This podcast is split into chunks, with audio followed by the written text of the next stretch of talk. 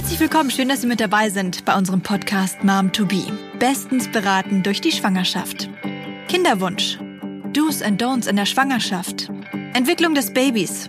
Rund um die Schwangerschaft gibt es einfach so viele Themen, die einen interessieren. Hier gibt's die passenden Antworten und den richtigen Rat auf offene, aber auch auf unbequeme Fragen. Ich bin Caroline Kantler. Ich bin selbst Mutter von zwei kleinen Kindern, also weiß, dass es manchmal durchaus drunter und drüber geht und nicht so läuft wie geplant. Aber zusammen mit unseren Experten von Helios und den Expertinnen begleiten wir sie auf dem spannenden Weg zu ihrem Baby. Das Baby ist da und plötzlich verändert sich alles. Nicht nur für das Baby ist alles neu, auch für die frisch gebackene Mama. Jetzt heißt es erst einmal ankommen und sich ausruhen. In dieser Episode sprechen wir über diese ganz besondere erste Zeit des Wochenbetts. Dazu begrüße ich aus der Helios Frankenwald Klinik Kronach die Kinderkrankenschwester und Stillberaterin Manuela Schneider. Schön, dass Sie dabei sind. Hallo. Und ich freue mich, auch unsere zweite Expertin begrüßen zu dürfen, Hebamme Sibylla Fehn. Herzlich willkommen. Hallo, Frau Kantler. In den kommenden Minuten besprechen wir unter anderem, die Geburt ist geschafft, aber was hilft gegen Geburtsverletzungen? Wann sollte das Baby eigentlich das erste Mal gestillt werden? Und natürlich die Frage aller Fragen, wird mein Baby überhaupt satt? Liebe Frau Fehn, wenn man das Baby ungefähr 40 Wochen in seinem Bauch getragen hat und plötzlich ist es dann da, also irgendwie vertraut und dann doch wieder ganz fremd, was empfehlen Sie da für die erste Zeit im Wochenbett? Die erste Zeit ist sehr wichtig, dass daheim Ruhe einkehrt, dass nicht so viel mit Äußerlichkeiten in Betracht gezogen werden, sondern dass wirklich Mutter, Kind, Vater, Geschwister, Kinder einfach zur Ruhe kommen, das Baby wahrnehmen, schauen, was braucht es, was wird es für ein kleiner Mensch, äh, braucht es sehr viel Ruhe, verträgt es schon Aktionen durch die Geschwisterkinder, wie ist die Mama, ist es ihr erstes Kind, sie will ja nichts verkehrt machen, die Sorge nehmen, den Papa beruhigen, dass die Nächte jetzt kürzer sind, das ist unser erstes Thema. Also erstmal ganz in Ruhe ankommen und sich kennenlernen, oder? Ja, ja. Also ganz am Anfang, direkt nach der Geburt, ist man ja noch total überflutet mit Hormonen und nach und nach merkt man dann aber, was der Körper da eigentlich geleistet hat und was vielleicht auch erst noch wieder heilen muss. Welche Verletzungen können dann da auf die Frauen zukommen? Von der Geburt aus können natürlich Risse entstehen oder manchmal ist auch ein Schnitt nötig. Das nennt man bei uns Episiotomie. Es wird nach der Geburt genäht, geklebt, je nachdem, wie groß die Verletzung ist. Auf der Station nimmt man Calendula-Tinktur zum Wundheilen. Man empfiehlt den Frauen dann im Liegen zu stillen die ersten zwei Tage. Aber wenn sie natürlich in ihrer Geburtsvorbereitung schon ihren Damm massiert haben, dass sie ihm vorbereitet haben, die letzten vier, sechs Wochen, dann entstehen möglichst wenig Verletzungen und die richtige Haltung natürlich auch eingenommen haben zur Geburt. Nicht unbedingt flach liegen, eine aufrechte, eine kniende, eine seitliche Haltung.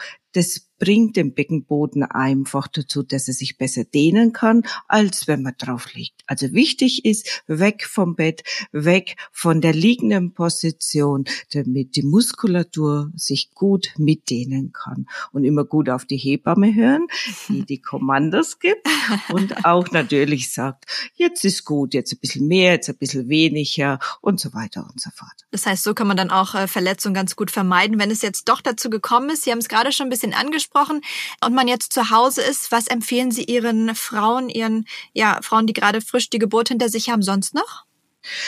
Also das meiste, wir machen kurz ein bisschen weder Sitzbäder, Spülungen. Wichtig ist das Calendula. Die Calendula ist die Ringelblume, die gibt's als Tinktur, die verdünnt. Es gibt schon in der Klinik. Es werden Vorlagen gelegt, damit die Naht entspannt. Aber eigentlich ist die Wundheilung geht die ziemlich schnell vonstatten. Da braucht man sich nicht so viel Sorgen zu machen. Gut, dass Sie es nochmal sagen, ja. Wahrscheinlich haben es viele Frauen, die gerade auch ihr erstes Kind bekommen, die gerade das erste Mal schwanger sind, gerade davor große Angst, kann ich mir vorstellen. Also mir ging's ja. Äh, zumindest so. Wenn sich dann die Geburt oder bei der Geburt die Plazenta löst in der Gebärmutter, entsteht ja auch eine Wunde. Wie muss man sich das dann vorstellen? Also die Plazenta, die löst sich ab an der Haftfläche, die sich dann zusammenzieht. Die Gebärmutter ist dann nach der Geburt auf Nabelhöhe. Und aus diesen Spiralarterien, aus diesen Gefäßen kommt die erste Blutung. Und dann kommt erst eine Lösungsblutung, Reinigungsblutung und mit drei Tagen wird es dann schon angenehmer. Die ersten drei Tage kann es gut bluten, also vermehrt, also mindestens doppelte, dreifache Periodenstärke. Und dann mit einer drei, fünf, sieben Tagen ist es schon wie eine normale äh, Periodenblutung. Früher hat man den Frauen einfach auch mehr Tees gegeben, versuchen wir auch. Rückbildungstee, Wundheilungstee, das war der Hirtentäschel mit der Melisse und vor allem stärken die Frauenmandel dazu. Sie haben gerade die Tees angesprochen. Was mit Teschel? Können Sie es nochmal sagen? Können Sie es nochmal erklären, was genau das ist? Hirtenteschel ist ein Kraut, das zusammenziehend wirkt. Bei allen Blutungen. Und das ist vor allem für Frauen, wo gestörte Rückbildung haben oder die vielleicht nicht stillen können. Und den mischt man mit Melissentee für die Psyche, fürs Gelassene und mit Frauenmantel zum Stärken der Frau. Frauenmantel ist das Kraut zum Stärken. Darf man denn eigentlich schon duschen und baden? Ja, duschen auf jeden Fall. Mit dem Baden hat man wahrscheinlich die ersten zwei Wochen keine Zeit, aber dann kann man Meersalz ins Wasser geben und sich ein Entspannungsbad nehmen, gerade wenn es dann danach ist. Ich selbst kann mich noch an ja so krampfartige Schmerzen in den ersten Tagen nach der Geburt erinnern. Mhm. Wahrscheinlich waren das dann die Nachwehen, oder? Ja, die Gebärmutter zieht sich zusammen rhythmisch. Das ist so gewollt, gerade beim Stillen. Das Oxytocin wird freigegeben, wirkt an der Brustdrüse und gleichzeitig an der Gebärmutter. Es zieht die Gebärmutter zusammen, es schiebt das Blut, was sich angesammelt hat, nach außen. Das verhindert natürlich dann, dass man keine Entzündung, keinen Stau mit sich im Wochenbett oder aufbaut im Wochenbett. Gell? Das ist ganz wichtig. Und deswegen braucht man auch in der Klinik noch nichts zu machen.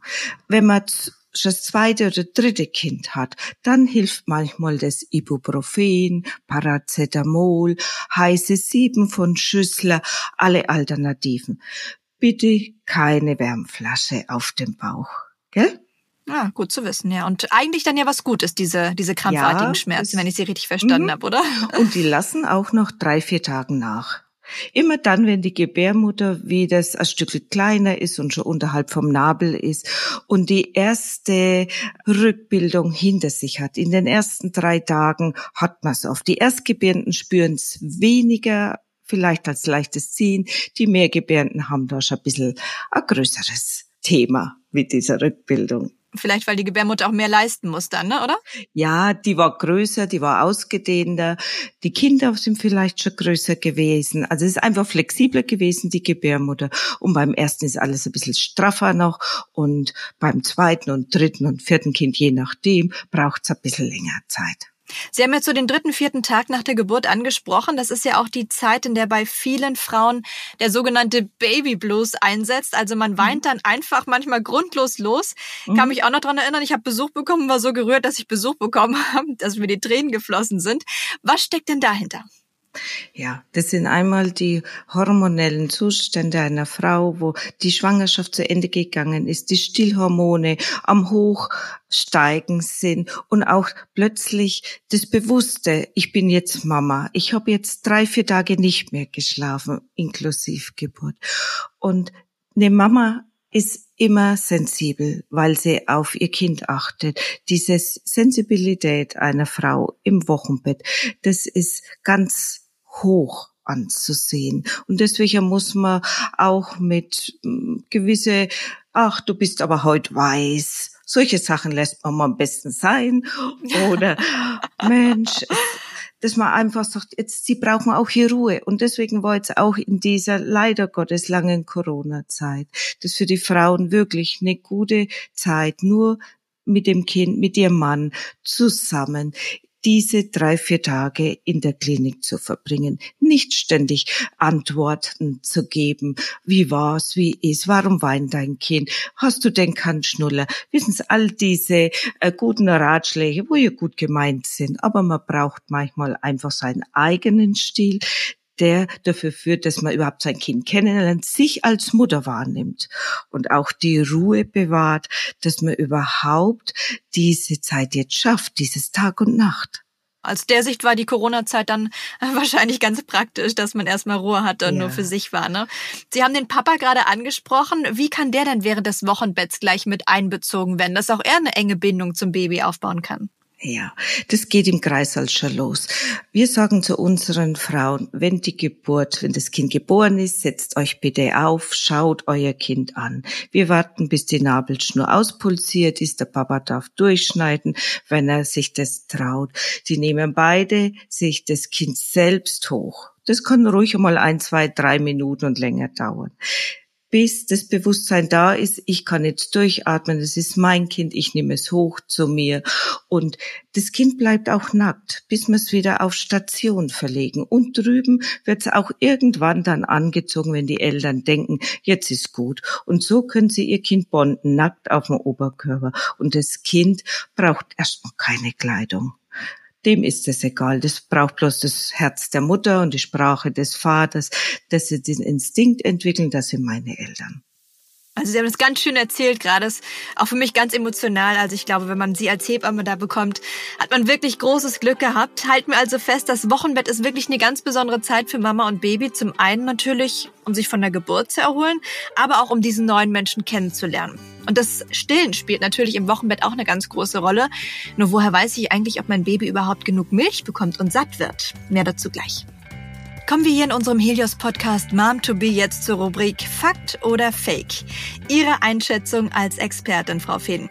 Bei Müttern, die stillen, bildet sich die Gebärmutter etwas schneller zurück als bei Müttern, die nicht stillen. Ist das Fakt oder Fake? Das ist Fakt. Ja, weil durch das Oxytocin die Gebärmutter stimuliert wird, dass sie ihre Nachwehen bringt und einfach mehr für die Gebärmuttermuskulatur tut. Wenn Frauen nicht stillen, wird das Oxytocin ganz spärlich ausgeschüttet beim Blick auf das Kind, aber die Gebärmutter braucht die Zeit von selber. Und deswegen hat man beim Stillen eine schnellere Rückbildung und eine bessere Wundheilung. Gut zu wissen. Herzlichen Dank. So, wir haben gerade Frau Fehn gehört und jetzt äh, sprechen wir weiter mit Frau Schneider. Sie sind Kinderkrankenschwester und Stillberaterin, kennen sich also natürlich bestens aus mit dem Thema Stillen und wir haben ja schon gehört, dass gerade auch beim Bonding es wichtig ist, dass das Baby direkt nach der Geburt angelegt wird. Welche Tipps haben Sie denn außerdem noch, um das Stillen so richtig in Gang zu bringen? Also beim Stillen ist es einfach wichtig, dass es vom Anfang an gut angelegt wird, das Kind, dass es seine regelmäßigen Mahlzeiten bekommt, dass die Eltern darauf hingewiesen werden, dass sie auf die ersten Stillzeichen hören vom Kind, auf die ersten Unruhe, wenn das Kind sehr unruhig wird, einfach gleich darauf reagieren, um das Kind anzulegen. Wenn sie zu uns auf Station kommen, bekommen sie direkt Stillberatung auch. Was genau erzählen Sie da den Frauen? Es geht an über von der Milchbildung, über die Vorteile, was Mutter und Kind haben, dann von den Stillmahlzeiten oder wie sie die Kinder einfach den Umgang mit den Säuglingen zum Stillen, die Stillpositionen, die Vorteile vom Stillen. Und warum ist diese erste Milch, also das, ich glaube, Kolostrum nennt man das, oder das sind wahrscheinlich nur ja. ganz kleine Mini-Tröpfchen. Was genau steckt dahinter und warum ist es so wichtig für das Baby? Das ist wahrscheinlich auch was, was Sie den Frauen dann erzählen, oder? Also das Kolostrum, das ist für die erste Milch, das die Mutter bildet. Kolostrum hat ganz viele Vitamine und ganz viele gesunde Zellen. Also ich sage immer so wie eine erste Impfung. Dann den zweiten, dritten Tag kommt es zur Übergangsmilch und ab dem zehnten bis zwölften Tag ist dann die reife Muttermilch da. Wichtig ist es einfach, dass die Kinder eben regelmäßig an die Brust gehen, dass die Milchbildung angeregt wird. Das heißt, die Brust regelt sich dann quasi auch von alleine. Also je mehr das Baby trinkt, desto mehr wird gebildet oder wie funktioniert das? Genau, umso mehr Nachfrage ist, umso mehr wird es angeboten. Ich mache immer Beispiel Supermarkt. Wenn viel Nachfrage ist, muss auch viel produziert werden oder angeboten werden. Und so ist es bei der Mama eigentlich auch. Wenn das Kind ganz oft an die Brust möchte, gerade so am Anfang, dass die Milchgänge gut ausgebildet werden. Der Milcheinschuss äh, setzt ja dann auch ein nach dem zweiten, dritten Tag. Also umso mehr das angeregt wird, stimuliert wird, umso besser kommen sie dann auch in die Laktation. Situation, die Mutter. Den Milcheinschuss haben Sie gerade angesprochen, ganz interessantes Thema. Wie muss man sich das eigentlich vorstellen? Der Milcheinschuss ist meistens so am zweiten, dritten Tag, je nachdem auch, wie die Mutter geboren hat. Oft einmal nach einem Kaiserschnitt kann er sich ein wenig verzögern. Milcheinschuss, ich sage dann über so dazu, es ist nicht so, dass die Milch in die Brust schießt, sondern es verändert sich ganz viel in der Brust. Die Lymphknoten werden größer, die Milchgänge erweitern sich und es findet ganz viel Produktion in der Brust dann schon statt. Die Brust wird wärmer, sie wird fester. Genau, und dann sollte man wahrscheinlich das Baby einfach anlegen, oder? Um dem entgegenzuwirken, oder was hilft da? Genau, also auf jeden Fall anlegen. Vorm Anlegen ist es oft einmal gut, wenn man wärmt die Brust. Nach dem Anlegen kann man mal Kühlelement drauf tun. Quark, wir machen ganz viel mit Quark auf Station oft einmal ein paar Lavendeltropfen mit drauf, dass es gut für die Entspannung für die Mutti dann auch schon ist. Und vom Geruch ist es einfach besser wie der Quark. duschen hilft auch, dass sie einmal ausduschen, die Brust, äh, also duschen und die Brust ausstreichen, dass sie das einfach ein bisschen entgegenwirken, dass es nicht so zu Spannungen kommt. Der Milcheinschuss wird dann auch meistens nach zwei, drei, äh, dass der dann wieder besser wird oder die Brust nicht mehr ganz so angespannt ist. Aber so die Phase müssen sie durchmachen. Sie haben jetzt ein paar Mal gesagt, dass das Kind dann immer wieder angelegt werden soll. Das heißt, wir oder man sollte nicht nach festen Uhrzeiten stillen. Ich glaube, das wurde früher so gesagt, oder? Ja, Früher hat's geheißen, so zwei, drei stündlich anlegen und nicht öfters. Mhm. Und jetzt legt man eigentlich an, wenn das Kind die ersten Stillzeichen bringt. Das ist oft einmal, wenn die Kinder unruhig werden, anfangen zu schmatzen, Finger in den Mund zu nehmen. Und dann sollte man gleich anlegen. Die Kinder gar nicht so lange warten lassen, dass bis sie ungeduldig sind, sondern gleich dann anlegen. Wenn sie aus voller Kehle schreien, ist es dann eher schwierig, genau. sie zu beruhigen. Ist es oft oder? einmal schwierig, die sie dann ruhig zu bekommen und äh, wieder runterzuholen, sondern es ist, ist gut, gleich bei den ersten Stillanzeigen zu reagieren. Wenn ich jetzt mein Kind gestillt habe und es aufhört zu trinken oder einschläft, woher weiß ich denn, ob ich genug Milch hatte oder ob ich genug äh, Milch habe und das Baby überhaupt satt geworden ist? Wenn das Kind nach der Stillmahlzeit zufrieden ist und schläft ein, zwei Stunden, da kann man davon ausgehen, es wird satt. Wir machen auch jeden Tag Gewichtskontrollen vom Kind. Sie dürfte ja bis zu zehn Prozent vom Geburtsgewicht verlieren. Wenn es mehr wird, reagieren wir schon drauf, dass sie einfach noch öfters anlegen. Und sonst, wenn das Kind zufrieden ist, dann geht man davon aus, dass die Muttermilchmenge auch reicht. Das heißt, das Kind nimmt nach der Geburt erstmal ein paar Tage lang ab, bis die Milchproduktion richtig in Gang gekommen ist. Da muss man sich als Mutter da nicht erschrecken. Nee, das sagen wir auch schon im Vorfeld, dass bis zu zehn Prozent vom Geburtsgewicht ganz normal ist, dass sie abnehmen. Sie haben ja am Anfang auch ihren ersten Stuhlgang, erste Urinausscheidung und so viel an Mengen geht ja noch gar nicht ins Bäuchchen rein oder so viel bekommen sie ja noch gar nicht, dass das ausgeglichen ist. Also das ist ganz normal, dass die Kinder abnehmen. Einige Mütter können ja nicht stillen oder möchten es vielleicht auch nicht aus verschiedenen Gründen, geben stattdessen das Fläschchen. Welche Tipps haben Sie denn für diese Mamas? Denen geben wir natürlich genauso die Hilfestellung, unterstützen sie bei der Flaschengabe. Wir haben extra Stillflyer, da alles noch einmal ganz genau beschrieben ist. Sie haben die an Flaschenwärmer im Zimmer und bekommen dann ihre Mahlzeiten, so wie sie es brauchen, ins Zimmer. Sie haben vorhin gesagt, dass die Kinder, die das Fläschchen bekommen, äh, oder die Mütter, die das Fläschchen geben, weniger Oxytocin ausschütten. Kann man dem entgegenwirken? Haben Sie da auch noch Tipps? Ja, da kann man auch entgegenwirken. Und zwar, wenn man einfach ganz intensiv mit dem Kind kuschelt. Selbst bei Flaschengabe kann man ja viel Hautkontakt aufnehmen, dass das Kind eng an bei einem liegt und kuschelt mit dem Kind. Dadurch werden auch Oxytocin ausgeschüttet. Zwar nicht so in dem Maß wie beim Anlegen an der Brust, aber es wird auch Oxytocin ausgeschüttet. Sie haben die Stillberatung angesprochen. Welche Unterstützung bieten Sie in der Klinik diesen frisch gebackenen Eltern außerdem noch an? Wir haben unsere Stillambulanz, die zweimal in der Woche extra für Mama für außerhalb dann noch geöffnet hat. Die können kommen, wenn sie noch Fragen zum Stillen haben oder oft einmal Probleme mit dem Stillen. Das kann ja sein, dass die durch die ersten paar Mal anlegen, oft einmal Probleme mit den Mamillen haben, also mit den Brustwarzen. Wir haben eine Laseraufstation, die bekommen Laserbehandlung. Wir haben verschiedene Salben. Wir geben Mischungen, Salbenmischungen den Frauen mit nach Hause, wenn die dann in die Stillambulanz kommen. Also so unterstützen wir die Frauen noch. Schauen bei der die Stilltechnik an. Das ist auch sehr wichtig, dass die vom Anfang an gut funktioniert können manchmal wegen so Tipps geben oder wenn die Mama kommt und sagt, bei Kind wird nicht satt, obwohl ich ganz viele Milch habe und man fragt da wegen nach, dann kommt es oft einmal, ja, fünf Minuten rechte Seite, fünf Minuten linke Seite angelegt und das Kind ist auch zufrieden, aber halt nicht so lange oder es wird einfach nicht so satt weil es wichtig ist, lieber Seiden einmal länger anzulegen.